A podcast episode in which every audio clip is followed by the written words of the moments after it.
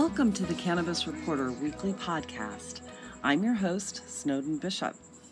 In my quest to learn more about cannabis, I speak with a lot of people. Some are seasoned experts, and some are newcomers to the cannabis industry who are learning to navigate through the ever changing legal landscape. But what I've noticed about those who are most successful in this business, they share a common denominator passion. This is especially true of my guest today. I had the pleasure of spending the better part of my morning with Elizabeth Valentine. As the owner of Green Star Doctors in Phoenix, Arizona, she uses her exceptional knowledge to guide patients through the medical marijuana licensing process and educate them about how to buy and use marijuana to treat their own medical conditions. More importantly, she plays a vital role in helping patients overcome the stigma that's been ingrained in our culture for generations. This is especially true of young people who intuitively gravitate toward cannabis for reasons they may not be entirely sure, but must deal with the shame and fear associated with prior pressure to just say no to drugs. As you'll soon hear, Liz Valentine has a unique perspective on why. I hope you enjoy the interview. Let me just start by asking you about your incredible story because I know there is one. Sure, absolutely. We started in Denver. I was general manager of three dispensaries that I helped build from the ground up. And together with that team that I helped build, we started our pioneering in the medical marijuana industry. Mm. Denver was still developing, it was brand new. Um, it's a for profit state, so everyone could put their applications in, and it was survival of the fittest. Right. It was just a beautiful place to come into. There were so many stigmas attached, and we knew that we needed to bring people in and make them feel comfortable. What year was this again? 2009. 2009. Okay, so really early days. Really, really early. Yeah. We got our applications in. Within three months, those three dispensaries were open. Okay. Within the two years, we acquired seven or eight dispensaries before I left. Wow. So I was the buyer of all product between flower and edibles and concentrates and non smokable items. Right. It was a full gamut. And back then, the variety was a lot less than it is now. Absolutely. And a lot less was known publicly about differences in formulations. Absolutely. It was a new horizon. Yeah. And edible makers that had their own licenses were coming about. Different manufacturers of different products were just testing their market. And I helped some of them with their progress on packaging and developing what I thought would be good for the end buyer, our patients. Right. I helped get people legal. We worked with the doctor. I was a notary. We notarized all of the applications Okay. on site. We had the doctor on premise within within the dispensary, and it was actually much easier for the patient to not have two separate trips and have the education with the doctor at the dispensary. Did you have trouble finding doctors at that time who were interested in making the transition into this space? It is easy to find doctors. Mm-hmm. Um, of course, the the norm is that you know if you work for a hospital or a practice that don't believe in that, then of course the stigma lives on, and those people, you know, worrying about their reputation, Mm-hmm. don't find it. But there are a lot of doctors who do believe in this, and um, of course in Arizona because we have naturopaths on board, it's just a little bit more open-minded. It would be, I would think, with the osteopath, naturopath, and Yes. homeopathic doctors. Absolutely. But Arizona is pretty conservative. What made you come here as opposed to going to, let's say, Illinois first? It was timing. Um, I had gone to ASU when I was younger. Oh, okay. So you had a connection here I first. did, and I I realized that they had a great law, and that was something that was obvious. Mm-hmm. All the different laws in in the states really pivot how you can build your success in the industry, Mm-hmm. and so it looked like a good thing. And so you plan to expand into Illinois as well? Yes, and New York, and all around the valley we will be opening up. I know that there's a limitation on dispensaries and Yes. how many can be in certain places. What about the licensing and There's no limitation, and what I've found is that people want to go closer to the area. Mhm. And even though I have travelers of four hours away coming to my office, it would be nice to help people from the distances that can't get to us. what are the services that most people come in for? And what what are some of the most common reasons people come to see you? Well, first, they definitely come in to get certified. Right. And then, of course, we help them with their application. Um, I think my cannabis experience brings people in. Um, there's a lot of word of mouth, and people trust my opinion. Um, I do have a lot of experience with cannabis and flower and the industry itself now after seven years. So I've become a little bit of both a good service for just the regular thing you need to come in for, and then maybe a little bit more information of what's really going on. You're so knowledgeable Yeah, in a you. way that I've talked to a lot of people, and I will be talking to a lot of people that are very, you know, they're in their groove. They have a lot of expertise in what it is that they do. Mm-hmm. But you seem to have like this really well rounded take mm-hmm. on all of this. And from your perspective, having the clinic, Green mm-hmm. Star, And I'll tell you that um, I'm also that little bit of an advocate for newbies. tell me about some of your early, early, early experience with cannabis. Oh, early experience, my personal experiences. Well, If you don't mind. I don't mind at all. I, I love the plant for all its uh, um, anonymity. You know, um, I first smelled it in a concert and thought, "What's that? It smells so good."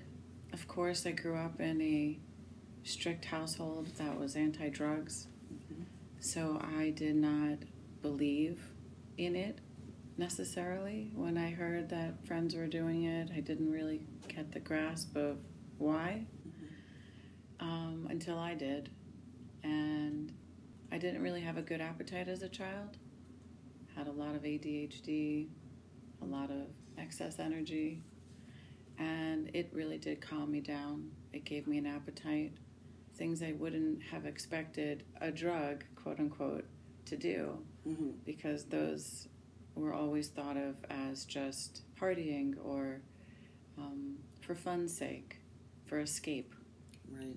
And um, I found the contrary. I found it gave me hope in life in ways that were beneficial in my health and things that I could not have understood early on as a I think I tried it at 18, 19. It helped you with school from that point forward. Absolutely. Oh, It helped yeah. my focus. Um, it, it gave me a lot of energy, hmm and it doesn't yet necessarily do that for everyone. How many children do you see? minors. I want to say that it's not as many as you'd think. I probably have a dozen that have come through over the years of being here. Right. And what are some of the most common things they ask about? Ask about or have Well, they have cancer, childhood cancer. childhood cancer, and maybe severe injuries from sports, things of that Yeah. nature that really need medication and attention. I wonder how many children are out there who are high school age going through that terrible angst Mhm. and getting into trouble not because of the impact of smoking marijuana, Sure. but because it's illegal for them to be smoking marijuana. I wonder how many children actually gravitate toward that. And I'm saying this because you're in a unique position because you're in the business of making people legal. Mm-hmm. But what kind of message can we get out to moms who are concerned about their kids, mm-hmm. you know, running with the rogue crowd and smoking pot, you know, but maybe they're gravitating toward it because they have anxiety or ADHD, naturally finding their path to cannabis? What could we tell them without promoting children smoking pot, for example? Okay. Here's what I'm going to say. This is my deep thing about um, why it's a gravitational pull for people. If if you're going to stigmatize somebody who's young, let's say, who decides that I think I'm going to smoke pot, what are you saying to not only that individual but everyone else that that they don't have a higher self gravitating towards something that is beneficial for them that they could be preventing that you have no idea about it's very upsetting that we want to control why you know it's it's part of the stigma you're a criminal so if you decide to go that way you're bad instead of we have an inner voice that propelled us to go against the grain Yeah. There's a fine line between promoting illegal activity Sure. and discussing the benefits of it. I find this challenging as a writer. Um, a couple of things. You hit on a great nerve for me because I, I see everybody coming in, you know, nervous and shaking off their views of themselves after being judged by society is Mhm. our biggest problem. We end up not realizing that we we tend to emotionalize the criminal mind that we give a self-fulfilling prophecy to everyone children as well that you're bad for doing this. And that stigma is so difficult to remove when you know it helps you.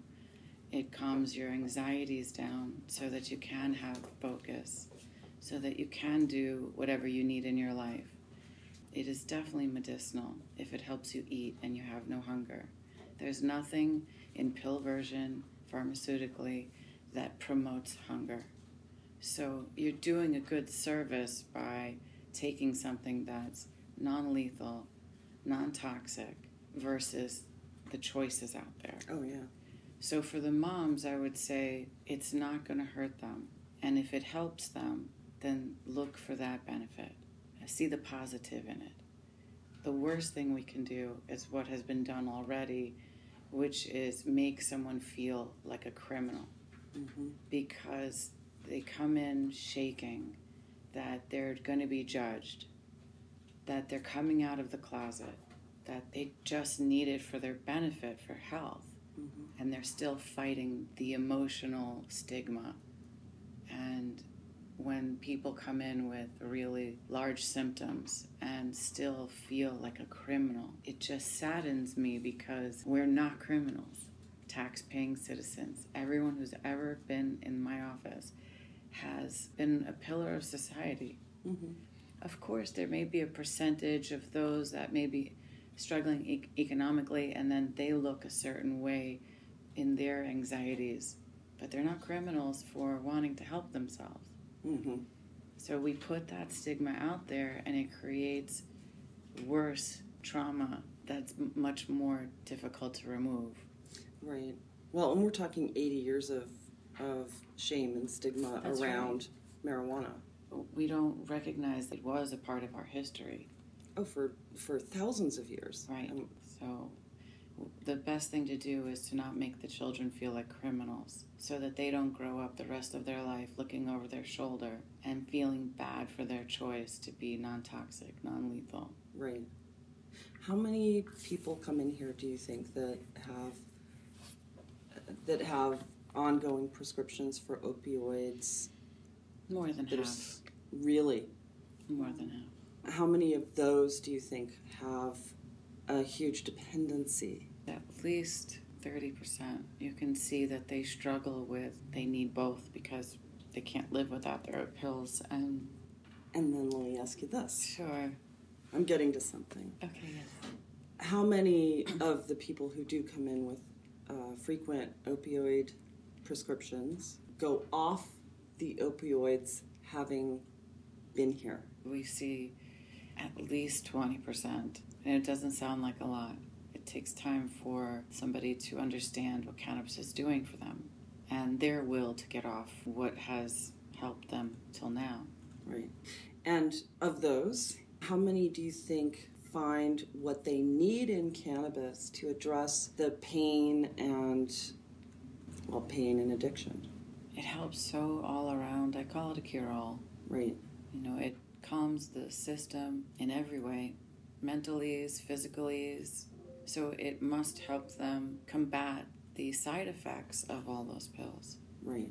It's really what happens. They have to make the, the jump to realize that cannabis can help them all the way through. Mm-hmm.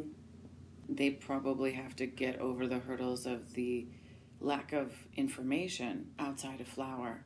Right. There's benefits to edibles that smoking may not be able to reach. Mm-hmm. But people get scared of edibles because dosing has not figured out a way to be so regulated.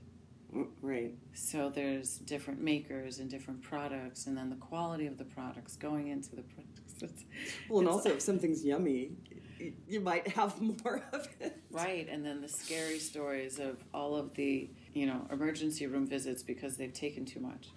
You know, there's definitely a lot of reasons why people tend to stay within their small circle, and then maybe they're not getting the benefits of of cannabis in its entire menu Mm-hmm. you know. And I also believe that in Arizona, they did a disservice by not giving edible licenses out separately so that different smaller um, legal companies could be born when one person has the license for everything and they deem what is important to them to manufacture within their grow because they need enough flower or they need enough wax and you know concentrates. And then edibles is a huge line if you say edible it could be anything Right. so if you only make brownies you're limiting so much Right. because of the delivery system Yeah. and so in Colorado, it is all separate licenses. And in other states, they're all also separate licenses. Some, some states. Some are all inclusive as well. And it's not the best idea because by the time one company can figure out all the funding that it takes to grow these factories, basically what they'll turn yeah. into. No pun intended. right? Yeah. you know, this is is a big industry that yes needs regulation, but not in a monopoly way. Right. And so we've created here in Arizona, I think, the environment for monopolies. Absolutely. Yeah. We have the measure vying for signatures right now, regulate marijuana like alcohol, marijuana policy project version. And I'm wondering if, if they're going to be addressing any of those issues with the licensing and all of that. Um, I am familiar to a point on this. These two bills are giving grow rights to each patient, which is fabulous. But it does nothing to the medical law to adjust the 25 mile rule.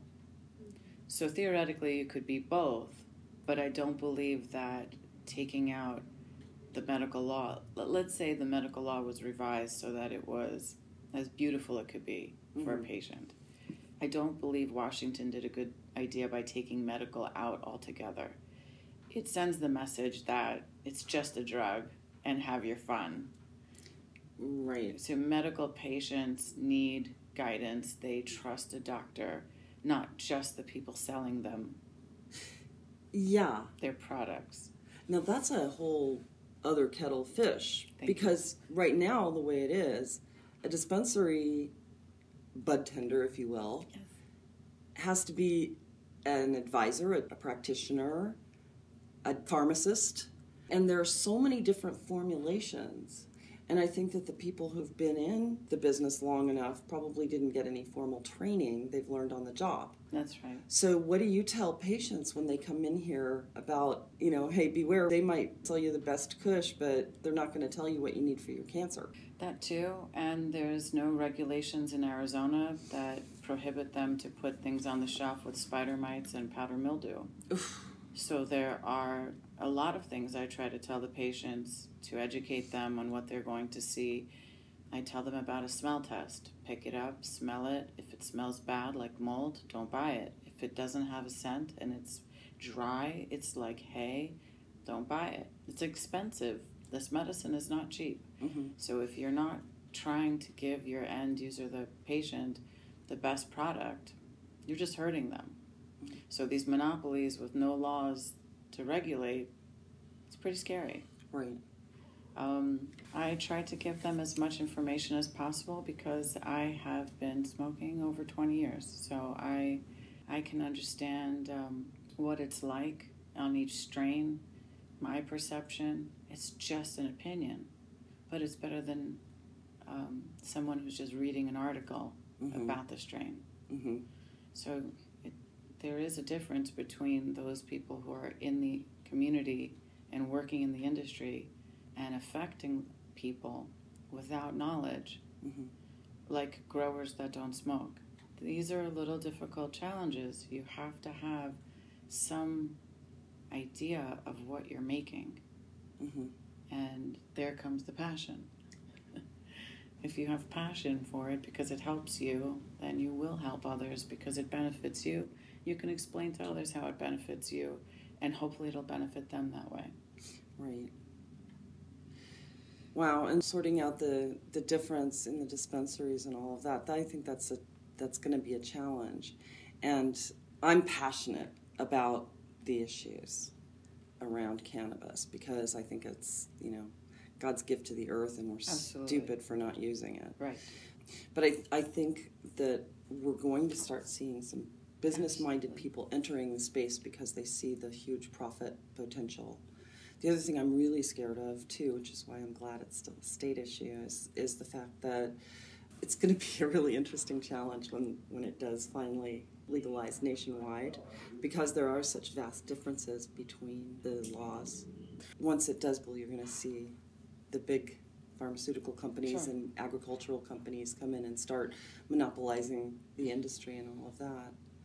So I guess, you know, we're at an advantage right now that it's just a state run thing. hmm I do believe it should be federally legal. Yes, of course. Okay, so I do believe that everyone should be able to grow it on their own and have all of their choices free freely. hmm Um, but since that's not the case, and we're regulated by the states, and it's man-made laws, it it makes sense to have recreation, but it does not make sense to give those in a recreational format more liberties, Liberties. than the one who's fighting medical issues hmm who are more serious about it, which in Colorado, the standardization of the medical side having more quantity or more plant count, it shows allegiance to those that are truly sick. hmm It is a bit challenging, I think, and it's going to be for you. This is a question when you start expanding into different states because each state law is so different. Right. How are you supporting that? Do you have a do you have a, a legal team that's working with you on those issues, on the differences and that sort of thing, or is it not going to impact you that much? Each state has its requirements Mhm. and its guidelines, and they're not too difficult to decipher the differences. Right. um, it's an interesting thing because they try to follow one state or another. Colorado, sometimes Arizona. You know, Nevada was looking at Arizona. Arizona was looking at Colorado. So they're not too far apart from Right. how they really set themselves up. California, I think, is still the wild, wild west when it comes to the laws of hmm marijuana. I really, really want to know from your perspective as a business owner, what is it that you want people to know the most? that the pot smokers that you consider to be bad are not. We're good people. We're thinkers. You mentioned the black sheep syndrome. Tell me what you think that is. Okay, so um, the black sheep of society syndrome, you know, when you're casted to be a criminal because you decided to do something away from the norm, like smoke pot, it's something non toxic, non lethal that you decide on your own. And now everyone looks at you like you're a degenerate. And you have to fight that. And you're already battling whatever it is within you that you've needed cannabis. And you're also fighting everyone else's version of you now. And it's detrimental to society to do that to people. We should be kind to each other and make sure that they have what they need and not judge for what they need. And maybe ask intelligent questions instead of speak down to us like we're just dummies. And there are several people in life that you can see that have smoked pot like Steve Jobs and, and not been a blithering idiot. You know, mm-hmm. they peg us to be a kid on the couch playing video games. And we are mature men and women of all ages, grandmas and grandpas, just getting off their pills. And it's just not criminal nation the way they want to peg on us. So it would be better for tomorrow's society to get rid of this stigma now.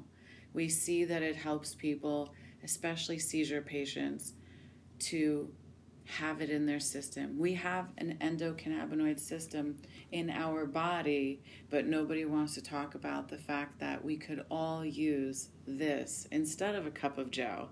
Mm-hmm. and or and a cup of joe. But I do believe that the biggest thing I'd like to tell people in my mission in the cannabis industry would be that we're good people and stop chastising us for our choices. So when you don't know how you're going to feel. I kind of give you a little bit of like a chat and I ease you into it. And right. This is what I would say to you. But we all had to figure out how many Tylenols we needed at one point. We can gauge certain things. You know, we all know when to stop eating. You know, there's um a our brain does a lot for us. Right. right. You can start gauging how you feel right. with it and then you know exactly what it's doing to you and then you can you may even get your tolerance up and you increase your dosing, but you'll always be able to manage it because it's not something that's like an opiate that's going to take you too far away. Mm-hmm. And that's the illusion. People are always thinking that it's going to take them to la la land. Right. And it doesn't unless you do too much. So if you add, you know, a little bit incrementally, then you can't go too crazy. It won't take you to overboard. Right. So cannabis isn't scary, but because the stigma and the association to it, and of course there are some stories of people who have had um, unregulated dosing. But and the biggest loss of a cannabis patient, if you start off new and you have a bad experience, then you don't tend to oh you write it off. It's bad because they could have maybe had the pivot of a better experience. Right. And so it it really is practical to have it in almost a, the safe environment at home in the daytime where you can feel at your best, regulated, um, somebody with experience around you, and then to not feel so serious about it, like it's surgery, because right. the the paranoia of oh my god, I don't know what I'm gonna feel. It's like before you get on an amusement park ride and you're like, is this gonna shake me all around? Am right. I gonna throw up? People are scared of the actual experience and I believe that that brain is telling you fear, fear, fear, and you all, boom, you're in a bad experience already. So if we can give people a little bit more ease into the environment instead of black or white, you know, right. black sheep or white sheep of society, which, you know, right. it's, it, well, and also tell them that when they get their medical marijuana card, they don't want to go first thing out of the gate and get, you know, 18% THC. That's right. That's true. And don't take six hits. Right. Take one. See and how see you how, feel. See how it does. Okay. Because yes. I definitely want to be able to put my input out there, yeah. but I believe that by myself it's not enough. Like a few people that have expertise and can chime in. Because eventually, definitely believe that um, I have that purpose to like get my voice out there. Opinions. Okay. Thank you. Thank you. Thank you for coming. Yeah, thank you for for talking to me. I mean, this is this is great. So, um, you have inspired me. Okay. No, I totally believe in this. It's it's something that it is important. It's so important. It really is. And honestly, um, I got into this because of hemp and my passion started cool. with hemp. well, yeah. yeah. And you know, right now it's like, you know, we're we're we're trying to think outside of the box because there are a lot of uh, marijuana publications out there, but there aren't a lot of publications out there that are going, trying to go to moms and conservatives who are completely opposed to marijuana, Right. who listen to the people who are going, it's a gateway drug and Right. just say no, and you know all of these things. So uh, we're counter programming the typical programming that's out there Sure. about marijuana, Awesome. and and I think that that's sort of an important niche. Part of why the stigma is there. Mm-hmm. You may not have good results. I I'm definitely spoofing the stigma. People don't think I smoke. I smoke a lot. Yeah, but it doesn't phase me. I can be the poster child of doing all my work and and I need to smoke. Right. So But I think that that's what's good about me is that I'm at the age where um, you can take me seriously. Mhm. I'm a business owner in the industry, and so I, I may have a different clout than just the regular smoker. right. But since I am such a heavy user, I would like to push back all those people who think that you can't have both. Success and integrity and Right, all of those things. Absolutely. Well, and also the modern pothead, you know, like the glam side of it, the business side of it, Yeah. as people come out of the closet. Cannabis unites people, Uh huh. and it really takes away so many borders. You know, you've got the gay lesbian community, and that's a big community. And let's say you have the biker community or the religious community. Everyone, there's a lot of communities. They all cross section in cannabis. Religion doesn't unite as much as cannabis does. Right. So there's really, it really Well, and the, lines. the anti cannabis is the war on drugs, Right. but also just inner city wars. right. You've got the criminal justice system, um, anti establishment, Right. that segregated all of these groups. As long as the jails still keep making money, they're gonna keep chasing It's a after it. huge lobby. So you have so many people smoking cannabis. We cannot all be blithering idiots, you know, there there are prosecutors, city attorneys, right? Attorneys general and state that are all doing judges. Yeah, do and it it- it's so hypocritical because so many people do. Steve Jobs. Let's let's continue this conversation for sure. It's so great to talk to you guys. Thank you so, much. Thank you again. so Thank much. you. This is Um, great. Wow. I'd like to personally thank Liz Valentine for sharing her passion, knowledge, and time with us here today. I hope you enjoyed the interview. Please visit us online at thecannabisreporter.com to learn more about today's topic or to subscribe to our weekly podcasts. From all of us at the Cannabis Reporter, thank you for listening. Until we meet again, make it a great day.